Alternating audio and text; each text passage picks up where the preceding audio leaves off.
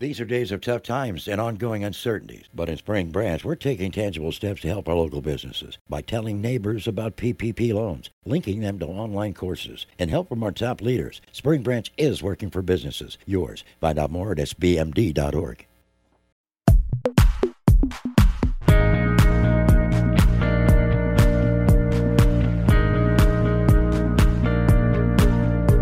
Hi, everyone, and welcome to Looped In. This is the Houston Chronicle podcast all about real estate the dirt, the deals, the people, the places. It's all here. I'm Rebecca Schuetz, real estate reporter with the Houston Chronicle, and I'm here today with Nancy Sarnoff. Hey, Rebecca. Hi, Nancy. You're doing a great job. I know this feels very strange to give this intro with Nancy sitting right here. Last week on the show, we talked about structures that aren't meant to be moved fences, swimming pools, tennis courts being built where they don't belong. And this time, we're here talking about something that is inherently temporary man camps. Man camps are the popular term for temporary housing for workers in boom times, which West Texas and New Mexico are currently experiencing because of the amount of oil and gas coming out of the Permian Basin. For a long time, the term man camp evoked images of tents and mobile homes, but some have received a makeover and have amenities I frankly wish I had that we have a guest here to talk about. So, here with us, we have a man who has chased molecules from a Texas shale field to Asia and back to American grocery stores. He's driven down Death Highway in the Permian Basin, and he recently enjoyed the hospitality of a man camp. He's here with us today wearing his radio finest, Chronicle energy reporter Jordan Blum. Hey, how are you doing? You made me sound a lot cooler than I actually am. Yeah, we were just talking about how uncool we are um, before we got in the air. But on paper, you sound really cool. I'll take it. I'm excited. This is my first ever podcast. You had a pretty cool experience. I told you after reading the story, I messaged you on Slack and said I was jealous of your stay in a man camp. And well, who wouldn't want that experience? yeah. How did you start down this path to staying in a man camp yourself?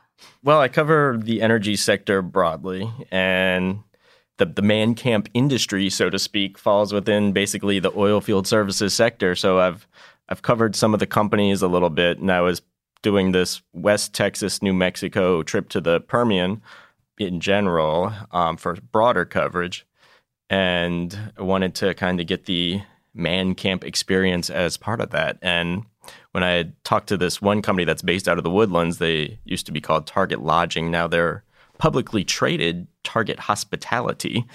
In past interviews with their CEO, they offered the opportunity to come out, hey, come hang out at our, well, what they call lodges, not man camps. Man camp is a very dirty word for them. They don't want to use that. Um, so, yes, at their pristine uh, oil field lodges. Mm-hmm. In an oil field retreat. Yes. Cool. So, you went out there to do reporting on the energy industry more broadly, look for stories, come up with different ideas, but also to write about these man camps. Well, I couldn't miss out on that opportunity. exactly. Okay, so you actually stayed there.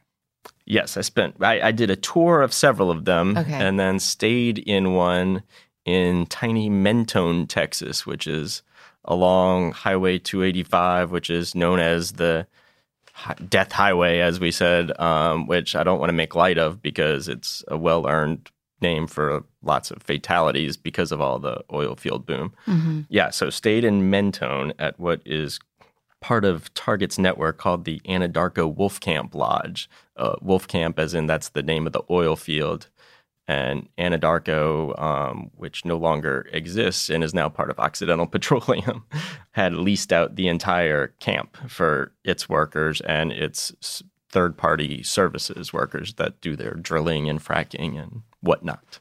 So there's a place called Great Wolf Lodge that's like a family amusement park kind of like place to go with your family and they've got I don't I don't know what they have, but it's like a it's a big resort. Where? It's a family resort. There's Where is one near Dallas and I think I think they're actually all over the country. And I just wonder if anyone's ever gotten confused with I would hope not. It's a pretty different vibe. Can you imagine if they showed up and they're like, "Well, there's a pool, but it's not very family friendly, not a lot of kids." Not so much. um, in tiny Mentone, where they're excited because they got their first gas station. Oh, wow. This is one of the many towns, well, not many, several towns where there's more people living in man camps that live in the actual city. Yeah. So can you describe what the town looked like before the boom and now? Um, well, there's well, there wasn't a gas station there before. I mean, basically, it's just uh, a small place with a few hundred people. Um, same like you, you have like not far from there, a little north, a little closer to New Mexico, is Orla, which um, I think we slacked about slightly. Orla is actually a place that has um, ghost town designation from when it, the Permian had boomed decades ago, and and it's basically nothing there. And there's maybe 50 people, maybe not even that, who live there. But now, just because of its location in the heart of where a, a lot of the, the Permian is booming, kind of right next to the New Mexico border, um, there's several man camps there. And so I think I'm underestimating by saying there's more than a thousand people just staying in man camps compared to the 50 permanent residents. So you stayed at a man a man lodge, not a man camp.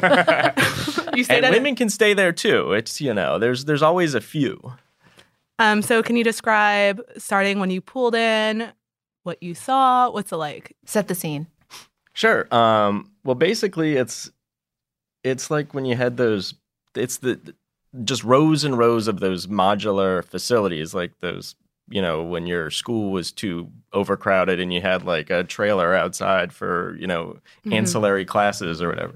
Um, so it's very structured, very organized, very symmetrical.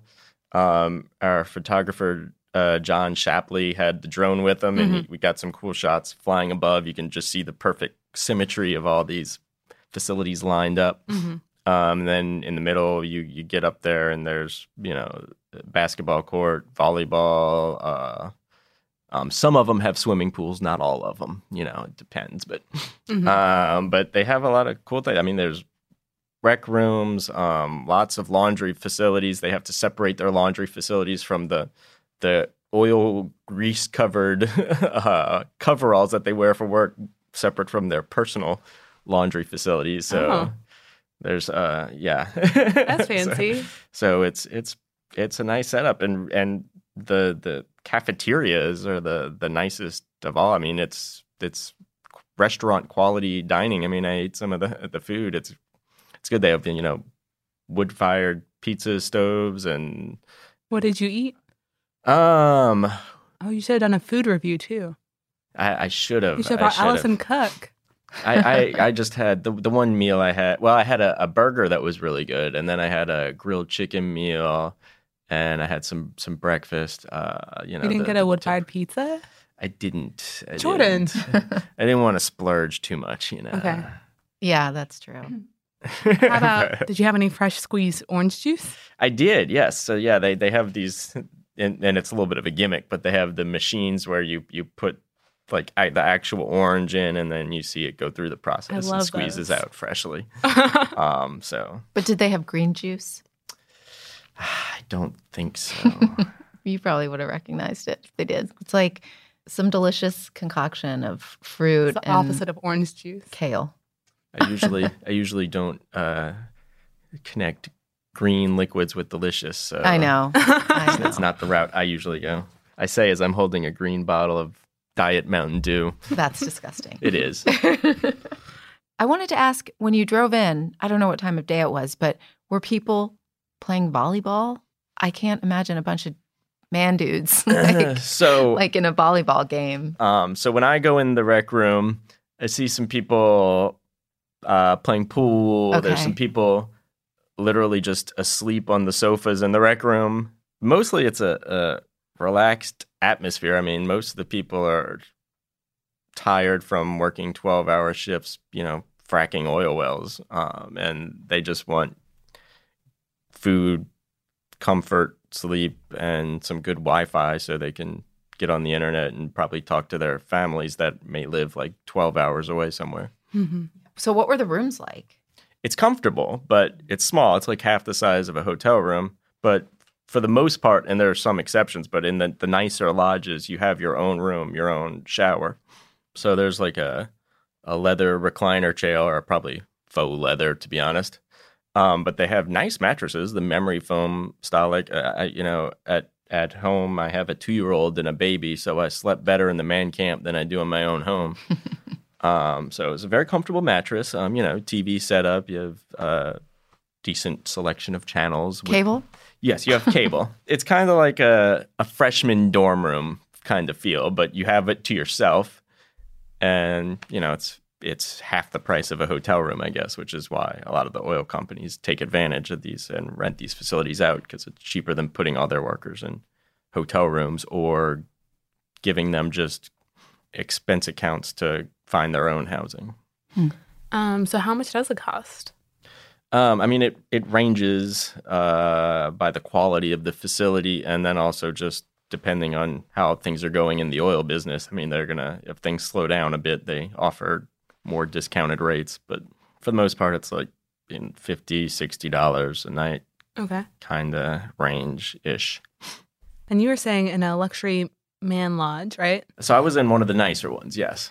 Um, what is the range of housing options? So I think what spurred this article probably is just the fact that maybe people's conceptions of temporary workplace lodging um, may be different than what the reality is. Like things have Right. progressed. So I guess what's the range and what is motivating these high end options? Sure. Okay, so to backtrack a little bit, and I'll just go into recent history rather Okay. than decades ago. But you know, with the the shale boom being a little over a decade old, things really went crazy with man camps up in the what's called the Bakken Shale up in North Dakota, which uh, I guess people don't necessarily realize, but um, North Dakota is the second largest oil producing state after Texas, at least for now.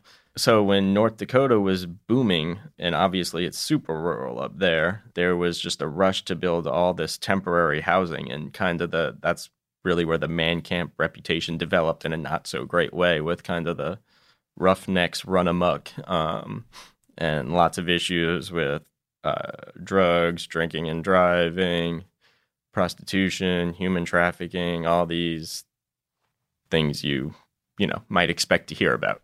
Mm-hmm. And of course, there are issues with that in West Texas too. Um, but as the industry has evolved, they've developed these nicer options as well. Um, so if you go out to, to West Texas now, you'll you'll see you know shoddier man camps, and you'll see lots of RV parks filled with um, oil field workers. You'll see lots of hotels filled with oil field workers. Um, I went out to Carlsbad, New Mexico, and Carlsbad is kind of the epicenter of the the the boom as it's moved into the New Mexico side of the Permian a bit. Um, you think of Carlsbad, the only thing you know probably is Carlsbad Caverns, which I didn't actually have time to go see while I was out there. I was a little disappointed, but um, all the hotels in Carlsbad are just filled with oil field workers. So the tourists are like staying in El Paso or somewhere else and driving to the caverns and leaving. So it's actually hurting their tourism industry a bit, even though they're getting lots of benefits from the oil boom as well. So they've developed a lot of these nicer housing options. Obviously, it's a little more expensive than the cheap man camps, but the the bigger oil companies that have a little more money to spend, they want to offer a little more perks for their workers.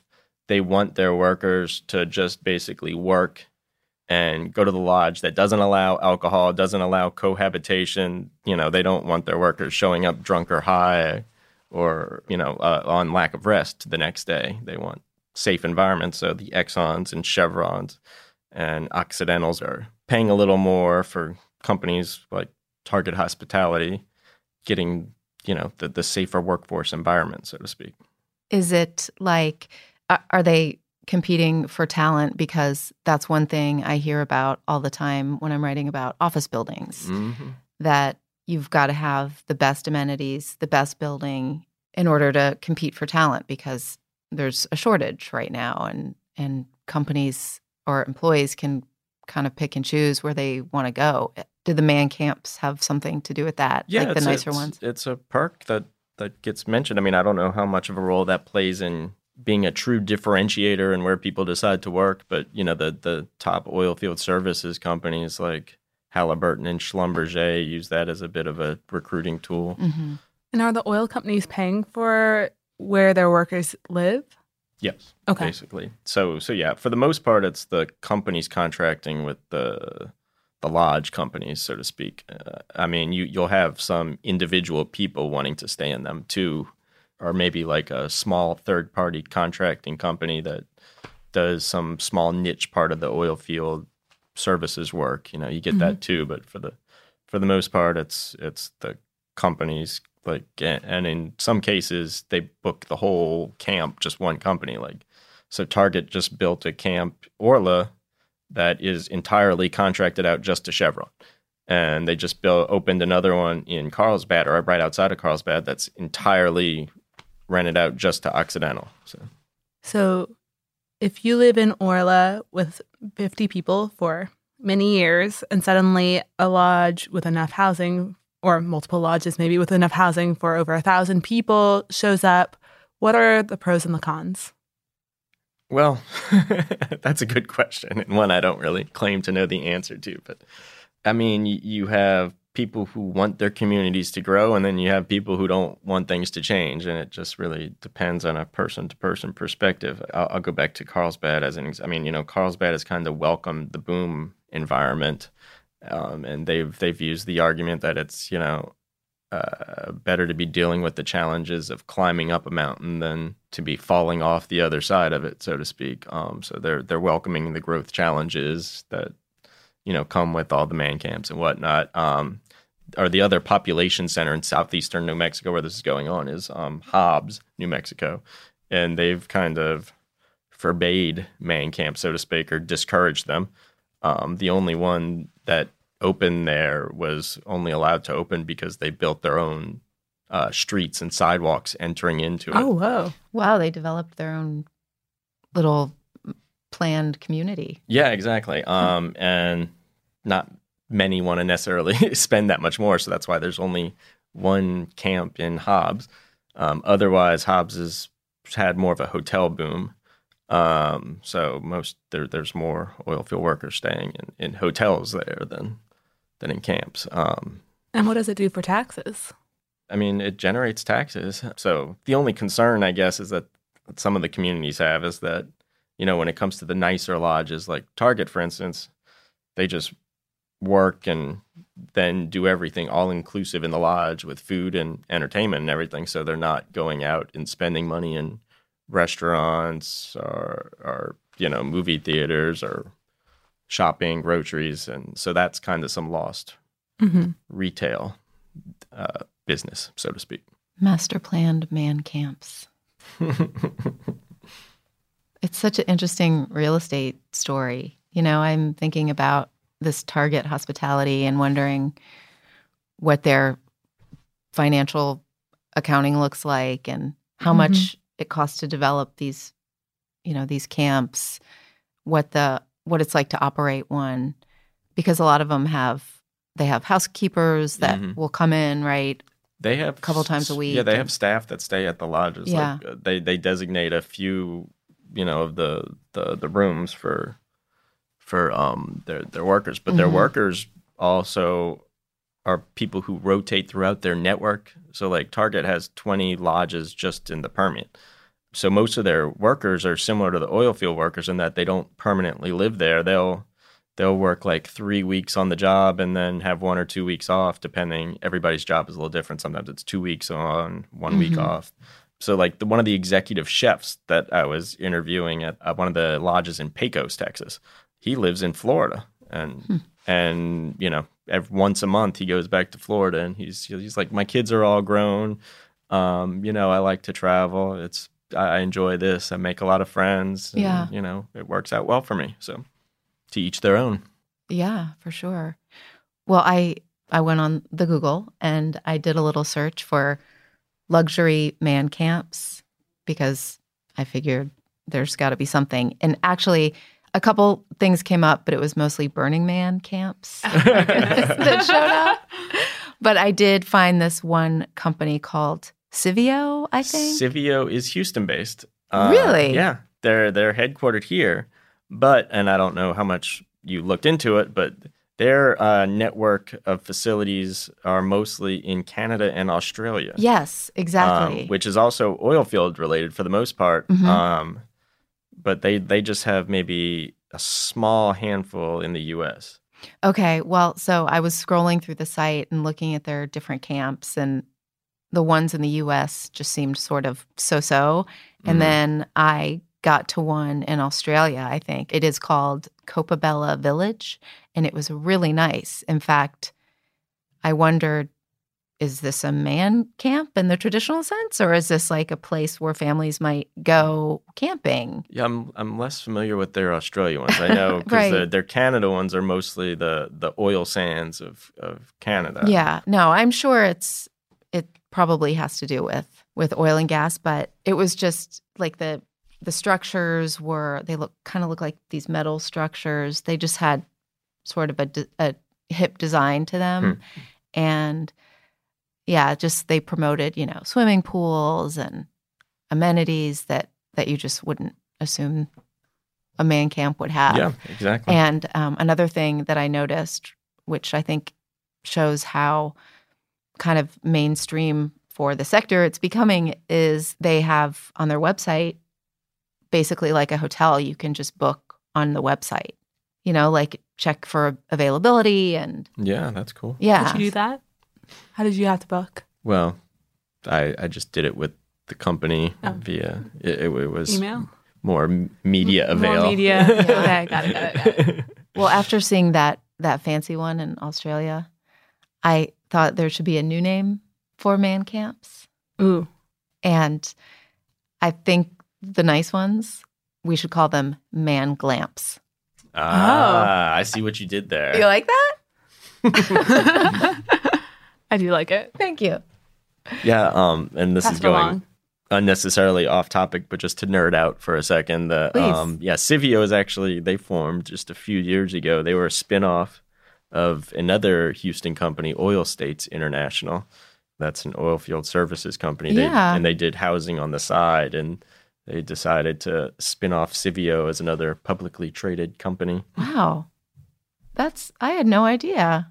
Okay, so you have a master planned man glamp, and the boom comes to an end. It's all made to disassemble, right? Mm-hmm. Um, but yeah, you can relocate them. You can close them. Um, one of the ones in Mentone, not the one I stayed at, but they had actually just opened another one in tiny Mentone because you know Target needs two camps just in Mentone. Obviously, they had uh, relocated that one from North Dakota because things have Oh, cool. slowed down a bit in North Dakota. Has anyone ever tried to Airbnb their man camp unit?